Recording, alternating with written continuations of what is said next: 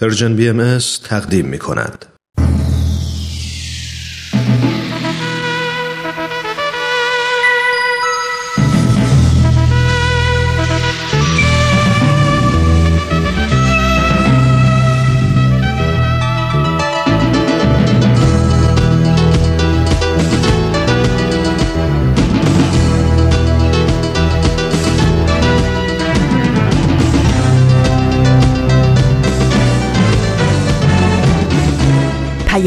دوست. برنامه ای برای تفاهم و پیوند دلها.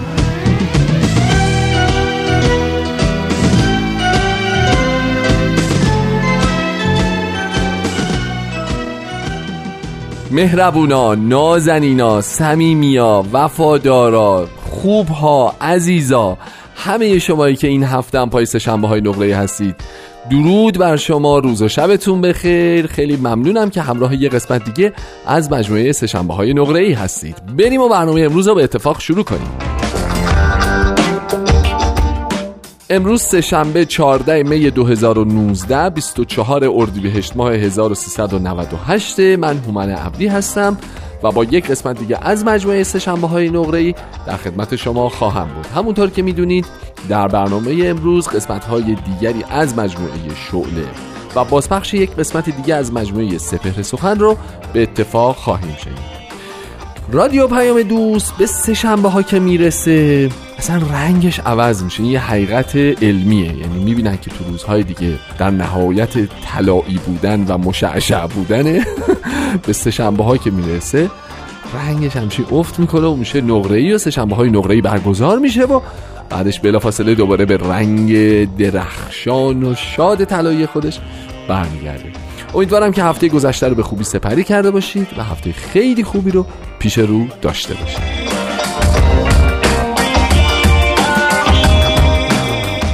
دوستان من اون موقع که ایران بودم با یه دوستی صحبت می‌کردم ایشون یه چند سالی از من بزرگتر بود. خیلی خاطرات جالبی داشت و هر از گاهی از خاطراتش برای ما تعریف می‌کرد و نقل می‌کرد. خیلی آدم می‌دونین چه تیپ آدمی بود؟ آدمی بود که اهل فعالیت های اجتماعی و خدمات اجتماعی بود. خیلی خیلی به جامعه بشری خدمت می‌کرد. از موقعی که جوان بود تو مجموعه های جوانان برنامه ریزی کارهای مختلف و اقدامات مختلف آموزشی، تفریحی، فرهنگی رو برای جوانها به عهده داشت و با اون جمعی که مسئولیت این ماجرا داشتن همکاری می‌کرد و خیلی خیلی واقعا برای مجموعه نوجوانان و جوانان اون منطقه زحمت می‌کشید. خب بعد یه موقعی ما مثلا دور هم جمع می‌شدیم و راجع به ماجراها صحبت می‌کردیم. به حال می‌دونید دیگه جوون ها اصولا هر موقع دور هم جمع میشن هزار یک ماجرا هم در کنارش به وجود میاد. راجع به این ماجراها که صحبت می‌کردیم ایشون همیشه به یک نتیجه رسیده بود که اون نتیجه رو به ما دیکته می‌کرد چون سنش از ما بزرگتر بود. ما هم به احترامش گوش می‌کردیم ولی بعدها بعدها فهمیدیم که ماجرا به چه ترتیبیه. و میگفتش که جوانانی که خانواده های بهتری دارن و از شرایط خانوادگی بهتری برخوردارن کاملا قابلیت سرمایه گذاری دارن کاملا شما الان رفتارشون رو بین جمع تشخیص می‌دید و کاملا می‌تونید به آینده درخشان تری به نسبت بقیه در موردشون امیدوار باشید. این ماجرا به ما ثابت شد. بعدا ایشون واسه من تعریف می‌کرد که مثلا رفته بود توی مجموعه دیگه ای که خدماتی برای افراد میان سال می‌دادن. می‌گفت اونجا هم همین داستان بود. بعد قبل از اینکه از ایران بیاد رفته بود با یه گروهی همراه شده بود که برای افرادی که دیگه مثلا سنشون زیاد شده بود و جزو افراد به قول اون موقع متقدم جامعه به حساب می اومدن کارا می‌کرد. مثلا برنامه ها میذاشت سرشون رو گرم می‌کرد خوش میگذرون می‌رفتن میومدن صحبت می‌کرد اینا. می‌گفت باور نمی‌کنی. اون اتفاقاتی که در خانواده در دوران نوجوانی جوونی یا حتی کودکی افتاده هنوز که هنوز تاثیر داره و چقدر خود این آدم ها باعث میشن که نسل های بعدی سرنوشت های متفاوتی رو به دست بیارن. یا پیدا بکنم به دست بیارن که معمولا سرنوشت رو پیدا می‌کنن. بر تقدیر می‌خوام بگم که حالا خود ماها هم همینطوری که سن و سالمون میره بالاتر هی انگار مثل این فیلم هایی که نشون می‌داد از بچگی اینا بزرگ میشن و یه سری آدم همیشه پیرن اینا هم بچه هم فکر می‌کنم اونا از اول همین شکلی پیر بودن. بعد بزرگ میشن بزرگ میشن بزرگ میشن بعد می‌بینه ای مثلا یه سری آدمایی که دیگه یادشون جوونیشون اینو هم پیر شدن اینو هم فرتود شدن اینو هم مشکل پیدا کردن. بعد یه ذره بزرگتر می‌شدن می‌بینه خودش هم داره به این جرگه میپیونده. ما هم حالا یواش یواش داریم اینجوری میشیم. یعنی داریم می‌بینیم به چشم خودمون انگار که چقدر خانواده تو زندگی آدم و تو سرنوشت آدم و تو پیشرفت آدم و تو آینده آدم می‌تونه تأثیر گذار باشه.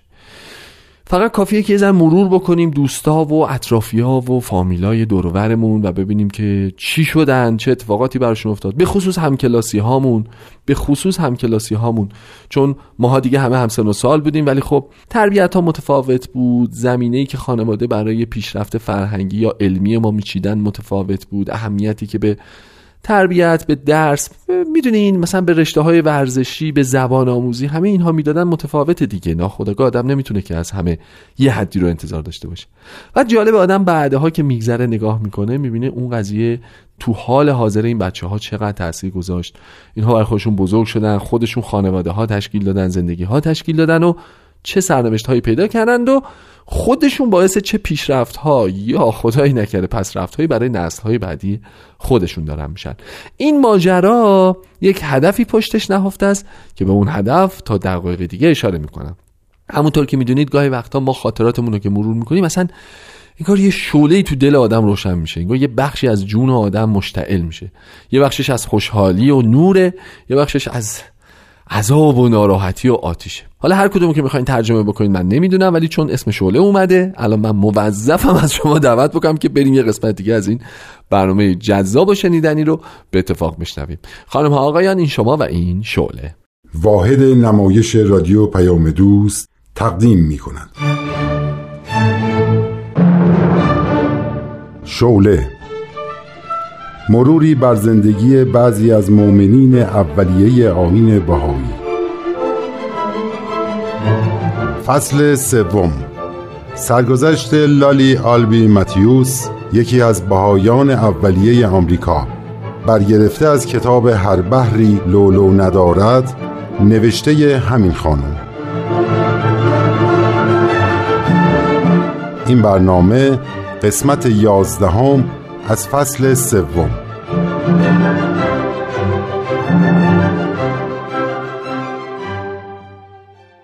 من لالی آلبی متیوس هستم و در آمریکا متولد شدم. چون همسرم با ثروتش زندگی مرفهی رو فراهم کرده بود، برام فرصت خرج کردنهای زیاد فراهم شد.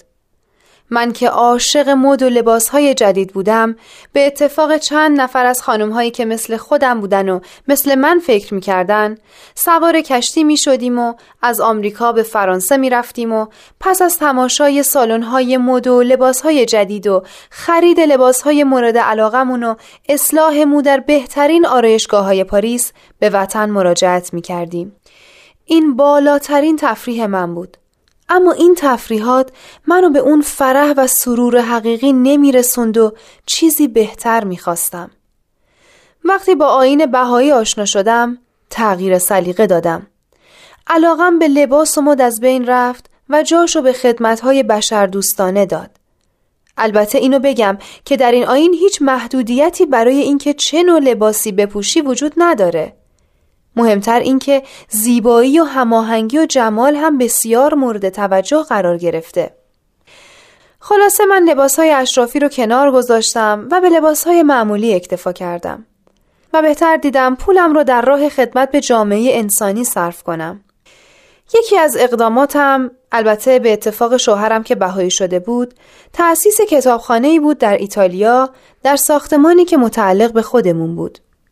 که با هدایت شوقی ربانی ولی امر بهایی محدود به کتابها و آثار بهایی نشد بلکه کتب مقدسه ادیان گذشته و آثار هنری و فلسفی و تاریخی و غیره هم شاملش می‌شد. در سفری که به هوایی رفتم راه هم به کلونی جزامیان این منطقه از دنیا باز شد دیدن فداکاری انسانهایی که با تن سالم و به اراده خودشون برای کمک و رسیدگی و درمان این افراد بیچاره وارد این کلونی شده بودند و اجازه بازگشت نداشتن برام تکان دهنده بود و درس بزرگی از انسانیت و فداکاری از اونها گرفتم که تا ابد راهنمای من خواهد بود. مثل پزشک و همسرش و کشیش و یا خانومی که همسر مبتلا به جزامش رو ترک نکرد و حالا باید پس از مرگ شوهر تا ابد در این کلونی بمونه. دیگه وقت اون رسیده بود که وارد بیمارستان مخصوص زنان کلونی بشم. در اون کلونی سه گروه مریض بودن. یک گروه که هنوز قادر به زندگی عادی بودن و کار می‌کردن و گروه دیگه که اواخر عمرشون رو میگذروندن و مجبور به زندگی در بیمارستان بودن و حال خوبی نداشتن. گروه دیگه هم در بیمارستان نابینایان نگهداری می شدن. الان شوهرم با دکتر مشغول صحبته و من باید به اتفاق یک پرستار وارد بیمارستان زنان بشم. بشنوید؟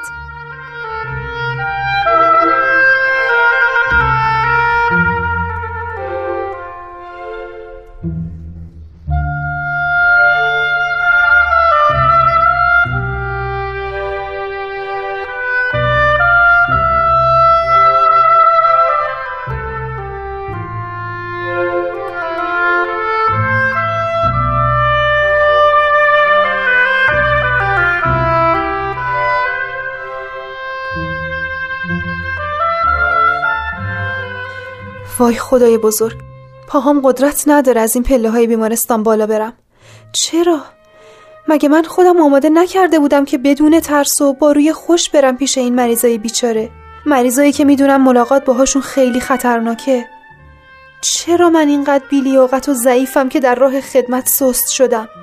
خدایا کمکم کن. کاشون پرستار راهنما زودتر میومد و منو با خودش می‌برد داخل تا ترسم تموم شه. لالی یکم به خودت بیاد. چرا ترس؟ از اون آدمایی که فداکارانه دارن واسه این مریضا تلاش می‌کنن یاد بگیر. اوه پرستار داره میاد. چقدر این زن جوون زیباست. روز بخیر خانم. خیلی خوش اومدین. نمی‌دونین این زنا برای دیدن شما چه هیجانی دارن. از چند روز پیش که بهشون گفتیم شما میاین می‌رفتن جلوی پنجره به آسمون نگاه می‌کردن که کی هواپیمای شما می‌رسه. اونا می‌خوان خانومی که واسه بچه هاشون هدیه برده رو ببینن و احوال بچه هاشون رو ازش بپرسن. خب اگه آماده این بریم. من آمادم. رنگتون خیلی زرد شده. حس می‌کنم دارین میلرزین. میترسیم وارد سالن بشیم؟ نه نه نه خوبم خیلی خوبم من از شماها باید یاد بگیرم بهتره که دستکشاتون رو در نیارین تا اگه لازم بود دستی به سر و صورت این مادرای بینوا بزنین بدون هیچ نگرانی ب- بله بله فکر خوبی عزیزم چرا اینطوری به من نگاه می‌کنین؟ چی شده؟ دارم فکر می‌کنم دختر جوون و زیبایی مثل تو چطور شده که خودشو تو این غمکده محبوس کرده؟ زیبایی چهره تو منو یاد فرشته هایی میندازه که تو نقاشی های مذهبی کشیده شدن. من به میل خودم اومدم. چون برام مسلم شده بود که سعادت حقیقی پشت همین فداکاری است. منم به میل خودم سختترین فداکاری رو انتخاب کردم.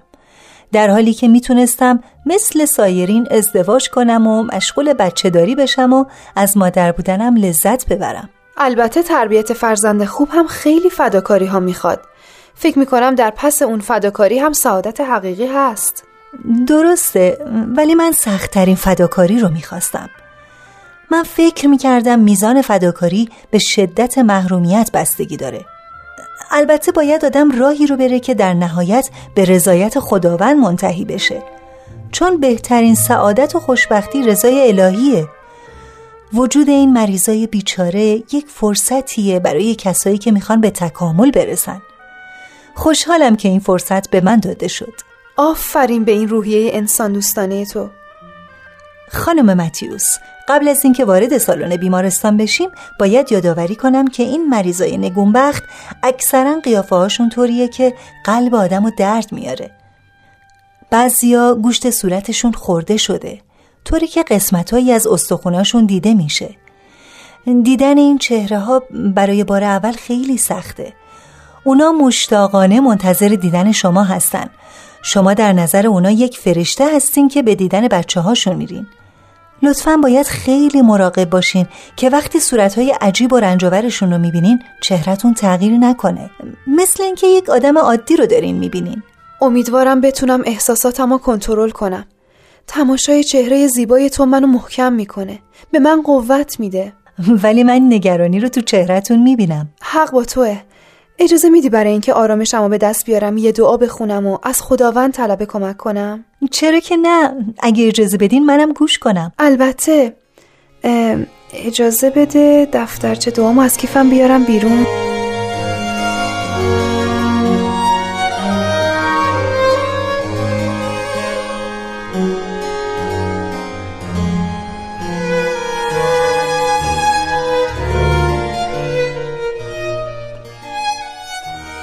ای پروردگار. این گنهکار شرمسار است و گرفتار هواجس این خاکدان تاریک و تار. ای محبوب مهربان از نفس و هوا بیزار کن و گرفتار محبت خیش فرما.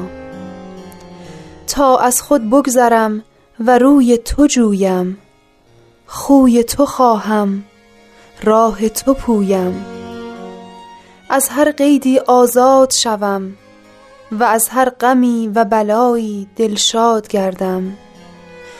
تویی بخشنده و دهنده و مهربان. عبدالبها.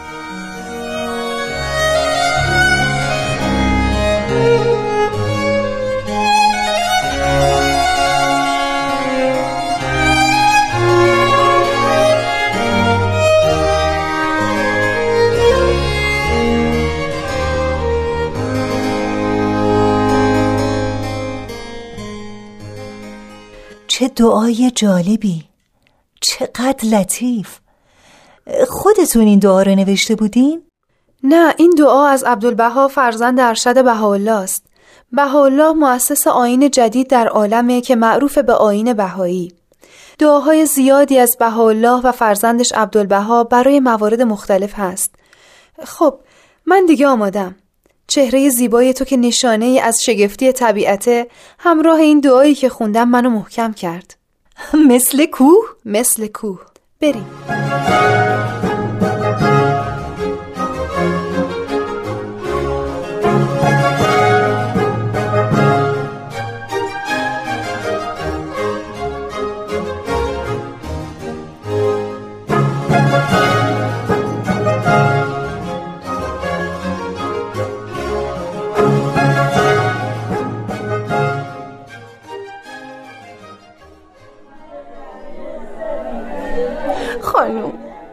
پسر من باید ده ساله باشه. یه خاله بزرگ تو صورتش هست. اوه اتفاقا دیدمش. بارها من و شوهرم راجع به خاله بزرگ روی صورتش با هم صحبت کردیم. بچه خوب و سالمیه. علاقه زیادی به توپ داره. هر دفعه واسه بچه ها هدیه می‌بریم اون فقط توپ رو انتخاب می‌کنه. خیلی شیرینه. دیگه بزرگ شده. چه قدی شده؟ تقریبا اینقدر. لاغره چاقه. مریض نیست؟ نه لاغره نه چاق. اصلا هم مریض نیست. مثل یک قهرمان همش در حال توپ بازیه. راست میگی؟ یا می‌خوای منو خوشحال کنی؟ آره راست میگم. این دفعه وقتی رفتم پیش بچه ها عکاس با خودم می‌برم و از همشون عکس می‌گیرم که با خیال راحت مادرها بچه هاشون رو ببینن. خانم دختر منو دیدی؟ اون موهای طلایی و چشمای آبی داره. دیدینش؟ توی بچه ها فقط یک دورگه هست که من دیدمش. حالش خوبه خوبه خوب. شوهرم خیلی ازش خوشش میاد. بچه آرومیه. من هر شب خوابشو می‌بینم که دارم موهاشو شونه می‌زنم و نوازشش می‌کنم. من همیشه خواب بچگیشو می‌بینم. نمی‌دونم الان چه شکلیه. ولی الان دیگه خیلی بزرگ شده. دیگه نوجوونه. اولین عروسکی رو که بهش دادیم همیشه همراهشه. کاری هم به کار کسی نداره. فقط با عروسکش بازی می‌کنه. خوش به حالش که بچهش کنارشه. کاش منم می‌تونستم بچه‌مو بغل بگیرم. ولی چه کنم؟ اینه زندگی من. انشالله روزی برسه که با پیشرفت علم هیچ کس مثل شما عزیزان بیگناه گرفتار این نوع بیماری ها نشه. میشه؟ اگه سیاست مداره دنیا دست از رفتار کودکانشون بردارن و هزینه های جنگ و به دانشمندا بدن تا صرف تحقیقات علمی بشه مسلما بشر به نتایج شگفتانگیزی خواهد رسید. امروزه همه ما گرفتار حرس و طمع یه عده معدودی هستیم. انشالله بشر راه درست رو انتخاب کنه و دست از دشمنی و نفرت برداره.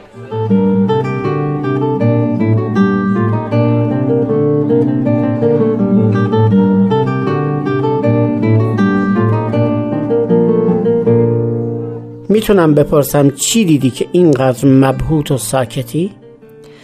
چی بگم؟ خوب شد که تو اونجا نبودی. زنایی رو دیدم که به گفته پرستارا دیگه عمر زیادی ندارن. بعضیاشون خیلی هم جوونن. خیلیا گوشت صورتشون آب شده بود و از استخونها جدا بود. چیزی که منو خیلی تحت تاثیر قرار داد اینه که همگی احساسات مادریشون در اوج قدرت و زیبایی بود. احساسات مادریشون با آدمهای سالم هیچ فرقی نداشت دکتر می‌گفت تنها آرزوی این مادرها اینه که بچه هاشونو ببینن می‌دونی چی شد که تونستم این صحنه های دلخراش رو تحمل کنم؟ مگه اتفاقی افتاده؟ من عشق به خداوند رو امروز دیدم یک دختر جوان فوق العاده زیبا که پرستار اونجا بود برای کسب رضایت خداوند داوطلبانه به این کلونی اومده و در بخش خطرناک اینجا داره خدمت می‌کنه همون زیبایی که تو صورتشه در سیرتش هم هست. فداکاری اون به من قوت تحمل این صحنه های دلخراش رو داد. اینجا همه فداکارن با خانم دکتر صحبت می کردم گفت در ابتدای ورود به این کلونی فکر می کردم از غم خواهم مرد. ولی چون می دونستم که شوهرم علاقه داره روی بیماری جزام مطالعه کنه و این فرصت از دست نخواهد داد و اینجا موندگار خواهد شد ناچار خودم رو سرگرم کردم. چند باغچه سبزیجات و چند تا باغچه گل درست کردم. بعدم خونم رو رنگ زدم تا بالاخره به این محیط علاقمند شدم. اینها با این فداکاری ها مشمول رحمت ابدی الهی هستند. خب اینم از تجربه حیرت انگیز تو زندگیمون. هر جا بریم از فداکاری این فرشته ها خواهم گفت. من حس می کنم این حس خدمت به هم نوع در همه انسان ها هست. چون وقتی اتفاق بدی واسه یکی میفته حتی مثلا میفته زمین آدم ناخداگاه میره سراغش که بهش کمک کنه. هرچه این خصلت رو تقویت کنیم به خصوص بچه ها رو با این روحیه کمک به دیگران بار بیاریم مسلما دنیایی خواهیم داشت سراسر تعاون و همکاری. در این شرایط دیگه کسی تو گرفتاریهاش تنها نمیمونه. ولی امروز بچه ها رو واسه مبارزه با هم تربیت می‌کنن. الان تو اروپا دولت ها دارن خودشون واسه یک جنگ بزرگتر از جنگ جهانی قبل آماده می‌کنن. برای رسیدن به این هدف همه صحبت از دشمن و دشمنی میشه. روی بچه ها کار می‌کنن تا شوق جنگ درشون به وجود بیاد. با این کار همه خصلت های خوب انسان که خداوند در وجود هر کس گذاشته مدفون میشه. راست میگی. همون اروپایی ها که جنگ جهانی رو راه انداختن دوباره می‌خوان دنیا رو به خاک و خون بکشن. کی میشه بفهمن که دیگه جنگ بسته کی می‌خوان به بلوغ برسن؟ بالاخره همونطور که یک بچه رشد می‌کنه و دوران سرکشی نوجوانی رو پشت سر می‌ذاره و به بلوغ می‌رسه جامعه بشری هم این دوران نوجوانی رو طبیعتا میگذرونه و بالغ میشه. کاملا با حرفت موافقم. تعالیم بهاءالله هم ما رو زودتر به این بلوغ میرسونه. اوه ببین اون پرستار زیبا داره به طرف ما میاد. ببین چه چهره نورانی داره. درسته. روز بخیر خانم پرستار. روز بخیر. خانم من از روح بزرگتون واسه من گفت. امیدوارم در خدماتتون هر روز موفقتر از دیروز باشید. ممنونم. اومدم بگم که این مادرها از حالا منتظر عکس بچه هاشون هستن. به این زودی؟ می‌دونین اینا معلوم نیست که تا کی زندن. هر فکری می‌کنین بکنین تا اینا در حسرت این دنیا رو ترک نکنن. باشه.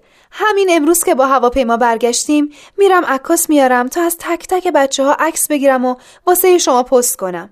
فکر کنم این سریع ترین راهه. خیلی ممنون.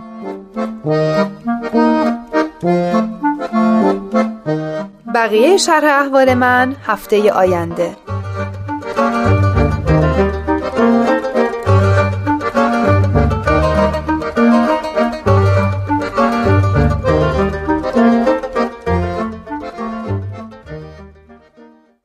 خب خب خب خب نیروهای جوان با نشاط پر انرژی که برنامه شعله رو گوش دادن و قبراق و سر حال منتظر ادامه سهشنبه های نقره. یعنی اینجا همه داره هم جمعن. به به. درود بر شما. بریم و سهشنبه های نقره رو به اتفاق ادامه بدیم. صدایم بزن که شاید زمستان من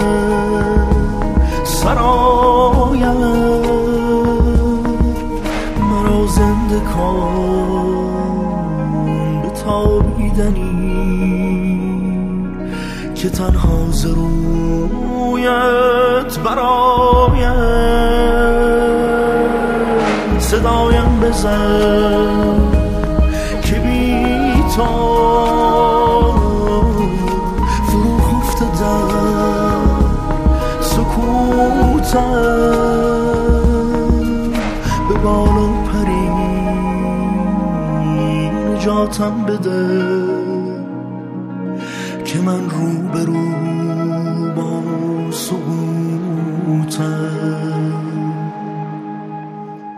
دوستان لطفا مطلع باشید که قسمت اول فیلم امیدی از ایران از تلویزیون اندیشه تاریخ هایی که عرض می‌کنم پخش خواهد شد. روز پنجشنبه 26 اردیبهشت ماه ساعت 9 شب روز جمعه 27 اردیبهشت ماه ساعت 12 و نیم ظهر روز سهشنبه 31 اردیبهشت ماه ساعت 10 و 30 دقیقه شب و چهارشنبه اول خرداد ساعت 12 و نیم ظهر از تلویزیون اندیشه پخش خواهد شد. همچنین می‌تونین این فیلم رو در تاریخ های زیر از تلویزیون پارس ببینید. شنبه 28 اردیبهشت ماه ساعت 4 و نیم بعد از ظهر یک شنبه 29 اردیبهشت ماه ساعت 6 و نیم بعد از ظهر دوشنبه 30 اردیبهشت ماه با ساعت 6 و نیم بعد از ظهر و چهارشنبه اول خرداد ساعت 4 و نیم بعد از ظهر قسمت اول فیلم امیدی از ایران رو می‌تونید از تلویزیون پارس تماشا بکنید.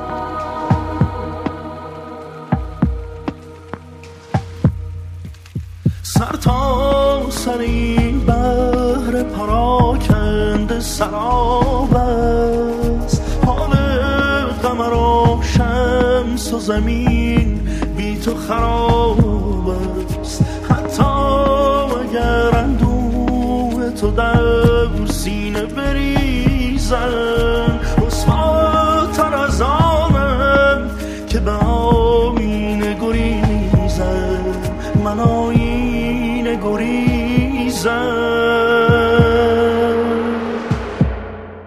آقا من یه چیزی میگم. میگم وقتی دانشمندان این همه دانشمند دور هم جمع میشن میگن مؤثرترین نهاد اجتماعی چیزی نیست جز نهاد خانواده.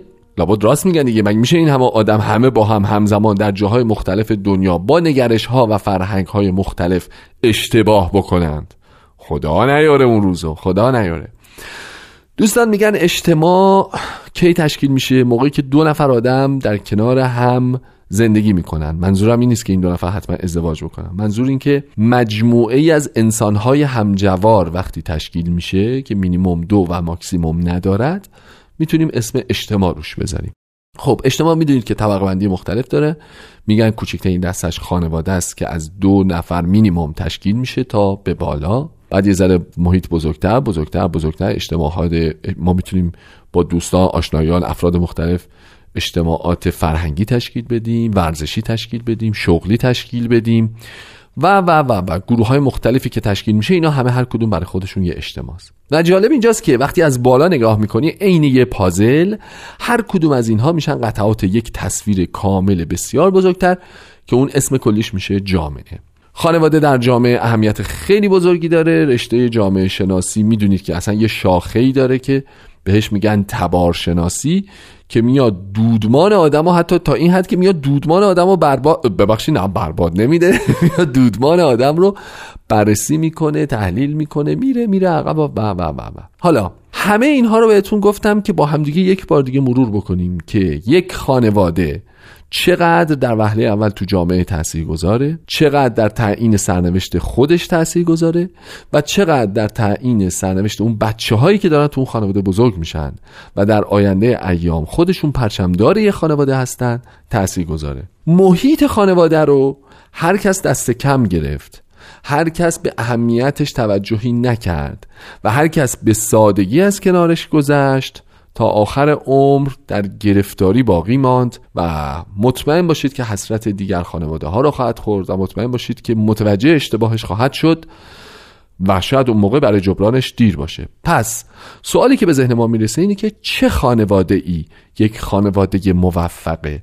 ما چه خانواده ای رو باید یک خانواده کامل الگو درست صحیح به قول موسیقیدان ها جوست بدونیم؟ آیا درآمد اقتصادی تو این قضیه دخیله؟ آیا سطح فرهنگی خانواده مهمه؟ آیا پیشینه خانواده مهمه که خانواده مثلا من پدر پدر بزرگم خان بوده است؟ حالا نگاه نکن ما مثلا چه می‌دونم در ایران پراید سوار می‌شویم. می‌دونین چی مهمه واقعا؟ برای یک خانواده سالم برای یک خانواده کامل و برای یک خانواده که هم به خودش و هم به دیگران بتونه خدمت بکنه چه علمان هایی مورد نیازه؟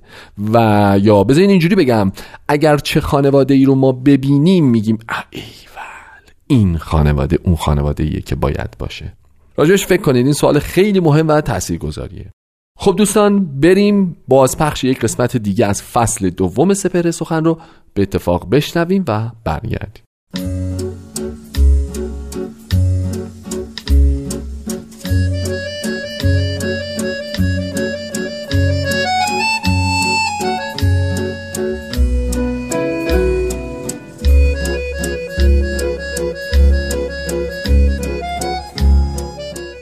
سپهر سخن فصل دوم.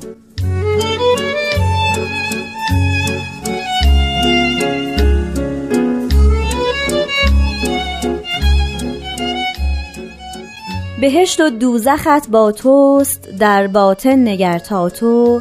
سقرها در جگر یابی جنانها در جنان بینی. امامت گرز کبر و حرس و بخل و کین برون ناید به دوزخ دانش از معنی گرش در گلستان بینی.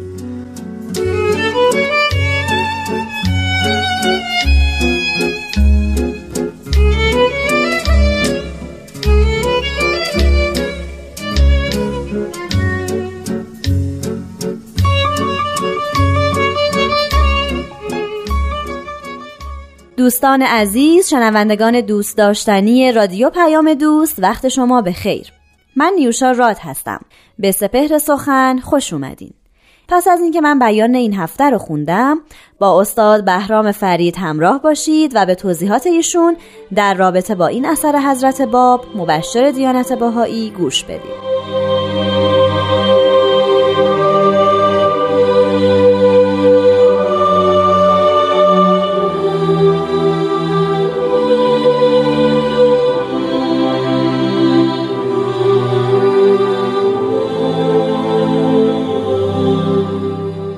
حضرت باب میفرمایند کتاب من یظهره الله حق است.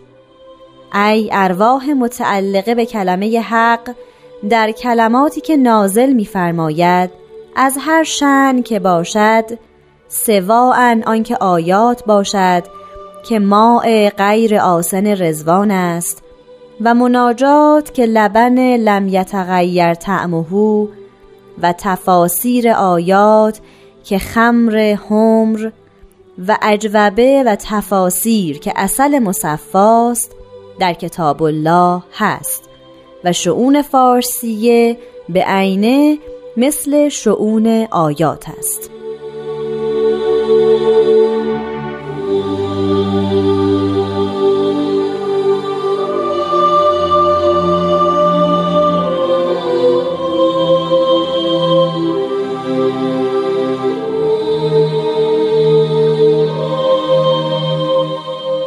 شنوندگان صبور من با بیان دیگری از حضرت باب در خدمت شما هستم. بیان حضرت باب اندکی از زبان فارسی ما بیگانه می نمود. اما با قدری توضیح به گمانم آسانتر و روشنتر خواهد شد. می‌دانیم که در این آخرین قسمت های این برنامه بی مناسبت نیست که به این بخش از آثار حضرت باب توجه کنیم. برای مدخل بحث به آیه قرآنی توجه می‌کنیم که در وصف بهشت گفته شده که چهار نهر در بهشت از یک حوز بزرگی جاری میشه. این چهار نهر این چهار رودخانه یا رود بزرگ به تعبیر روزانه ما عبارت است از آب پاکی که گندیده نمی شود به تعبیر قرآنی ما و غیر آسن. شیری است که طعمش عوض نمی شود به تعبیر قرآنی لبن لم یتغیر طعمه و یک شراب قرمز است به تعبیر قرآنی خمر همرا یا خمر همر و بالاخره اصل بسیار نیکو و عالی به اسم اصل مصفا. پس چهار نهر در بهشت جاری است برای مؤمنان. حضرت باب در اینجا این چهار نهر رو استعاره از آثار خودشون می‌گیرن. به راستی این چهار نهر اگر به صورت ظاهر معنا بشه معجونی بس عجیب و غریب برای گوارش آدم فراهم می‌کنه. آبی که در اون شراب و شرابی که در اون اصل و اصلی که در اون شیر باشه البته به قدرت خداوند ترکیبش مزاج انسان رو سازگار می‌کنه. اما حقیقت این است که خداوند بعید است که بخواد به این صورت ظاهری و کودکانه وصف بزرگ بهشت خودش رو کم قدر کنه. برای حضرت باب می‌فهمن این استعاره است. استعاره حضرت باب می‌فهمن این چهار نه عبارت است از چهار شن آیاتی که از کلام یا به تعبیر خودشون از فم متحر ایشون جاری میشه. یعنی به راستی هر پیامبر خدا که ظاهر بشه خودش بهشت موعوده. دیدن او ورود به بهشته. معرفت او گونه ای سکونت در بهشته. آیات او رو شنیدن عبارت از نقمات بهشتی. کلام اون خوندن یعنی اینکه از این نهرهای جاودان آشامیدن. حضرت رب با تیزبینی و البته نازک بینی خاصی این چهار نهر رو به کلام خداوند کلمت الله به تعبیر قرآنی تشبیه کردن. بفهمن این چهار نهر عبارتند از اون آبی که گندیده نمی شود خود آیات الهی است. پس بنابراین یکی از شعون کلام الهی در کتاب خداوند آیات الله به تعبیر حضرت باب شعن آیات. اون شیری که طعمش عوض نمیشه که هرگز نمیگنده با قدری فهم درست به تعبیر مولانا که گفته بود این که می‌گویم به قدر فهم توست مردم من در حسرت فهم درست. اگر یه فهم درستی به سراغ خود قرآن هم بره متوجه میشه که بهترین شیری که هرگز تعمش عوض نمیشه البته اون مناجات گفتن با خداونده که ما در این سلسله برنامه ها به یک گوشه از اون پرداختیم. حقیقتا لمن لم یتغیر طعمه اون شیر پاک چیزی جز مناجات هایی که از لسان مبارک پیامبر خدا جاری میشه نیست. لا احسی ان علیک. شد شیرین ترین جمله باشه که از حضرت محمد شنیدیم یا اونجایی که حضرت امام حسین در مقام مناجات در دعای عرفه خداوند رو توصیف می‌کنن. بهترین شیری است که از دهان خداوند جاری می شود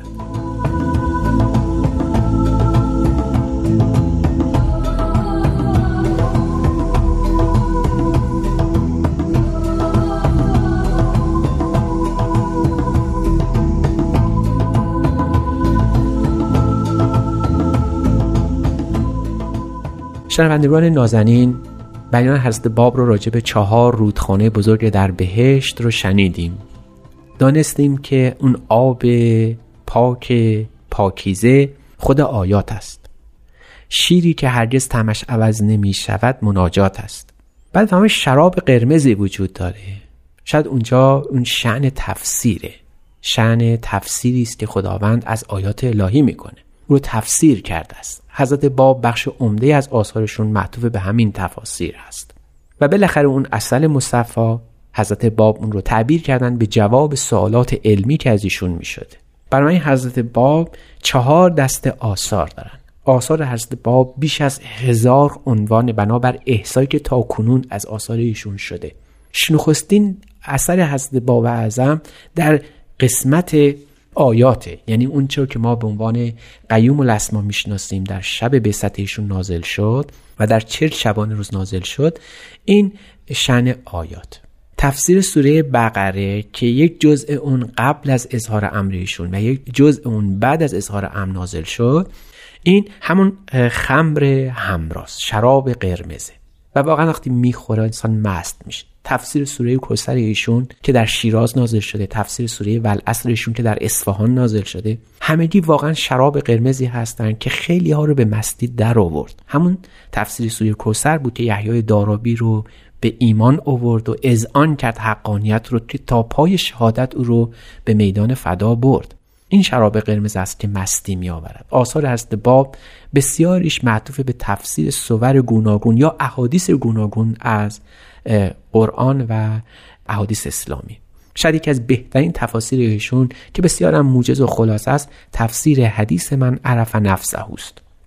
شاید اون تفسیر زیبای ایشون در حدیث کنت و کنزن مخفیان ناگفته های بسیاری رو که خیلی عاجز بودن از درکش در اونجا هست باب توضیح دادن. اون لبن مناجات هست بخش عمده از آثار هست رب که از همون ابتدای اظهار امرشون آغاز شد شعن مناجات. مناجات های عدیده ای به اسم صحیفه ادعیه از ایشون نازل شده. خودشون می‌فهمن در عرض 6 ساعت معادل یک صحیفه سجادی از قلم ایشون نازل می شده مناجات های بسیار زیبایی از ایشون وجود داره که خیلی از مؤمنان رو به درجه روح مناجات رسونده. شاید برای همینم باشه که در آین بهایی مهمترین رکن در تعالی انسان و مذهب و جامعه دعا و مناجات. جلسات ادعیه و دعا هرگز از آین باهایی در هیئت اجتماعی و در اجتماع مدنی اونها قطع نمیشه. برای هر کاری به این لبن لم یتغیر طعمه یعنی شیری که انسان را از درجه جنینی و کودکی به بلوغ می‌رسه بوده تلاوت میشه و خواهد شد. اما بالاخره اون جواب هاست. جواب سوالات عدیده که از ایشون می‌شد و ایشون در مقامات علمی اون رو برای اهل عالم توضیح می‌دادن. بسیار از آثار هست باب مربوط به این جواب سوال است که شده. گاهی از تسدید سوال کردن. گاهی از صرف و نه. گاهی معنی الحمدلله پرسیدن. گاهی از ایشون سوال کردن که یوم قیامت چه خصیصه ای داره که با ظهور ایشون قیامت برپا شده. از حضرت باب این گونه سوالات شاید بیش از 500 عنوان اثر وجود داره. ما این آثار حضرت باب رو به عنوان توقیات ایشون می‌شناسیم. اما حضرت باب می‌فهمند این چهار نهر بهشتی که عبارت باشه از آیات، مناجات، تفاسیر و صور علمیه یه شن پنجمی هم داره که این تنها پیامبری است که این شن رو اضافه بر شون دیگه به عرصه شهود آورده و به جهانیان عرضه کرده و اون شن فارسی است. اینجا برای اون دوستدارانی که دائما به دیانت باهایی ایراد می‌گیرند که چرا آثار ایشون به عربی است بعد عرض کنیم که این جوان 24 ساله پیش از این که به این ایراد پیش از آن که به ایشون این ایراد وارد باشه به فارسی آیاتی رو نازل کردن. ام کتاب ایشون بیان فارسی همونطور که از اسمش پیداست به زبان فارسی است و آخرین اثر ایشون و یکی از آخرین آثار ایشون تحت عنوان پنج شن به همین پنج مقام آیات الهی یعنی آیات، مناجات، تفاسیر، صور علمیه و شن فارسی التفات کرده و شروع اون اثر به عنوان پنج شن با کلمه بها آغاز میشه. و ما درباره این کلمه یعنی کلمه بها در آخرین برنامه از این سلسله برنامه های سپهر سخن فصل دوم سخن خواهیم گفت.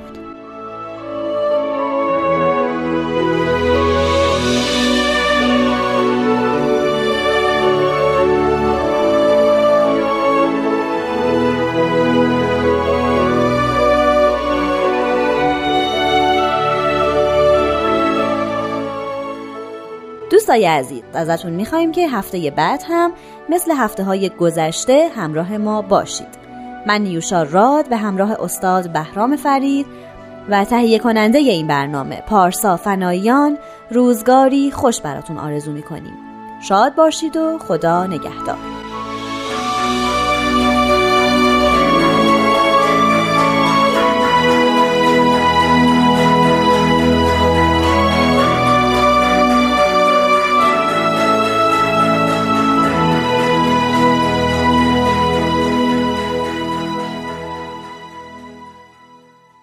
دوستان خوبم خسته نباشید. یه قسمت دیگه از فصل دوم سپر سخن رو به اتفاق شنیدیم. سوال برنامه امروز ما این بود که به چه خانواده ای میگن خانواده کامل؟ با چه استانداردهایی با چه المانهایی ما بسنجیم یک خانواده رو که بفهمیم این خانواده یک خانواده بسیار متین دقیق و سرنوشت سازیه. راجبش فکر بکنید. من می‌خوام که برای اولین بار در تاریخ سهشنبه های نقره دو هفته بهتون مهلت بدم. ببین ما کی هستیم اینجا تو رو خدا. ما برنامه هفته آینده نه برنامه هفته بعد در مورد انگیزه ها یا مواردی که میشه به عنوان یک خانواده برتر بهش نگاه کرد صحبت می‌کنیم فهرستوار اونها رو برمیشمریم و با همدیگه در این مورد تبادل نظر می‌کنیم. مراقب خودتون که هیچی مراقب خانوادهتون به شدت باشید. تا هفته دیگه خدا نگهدار.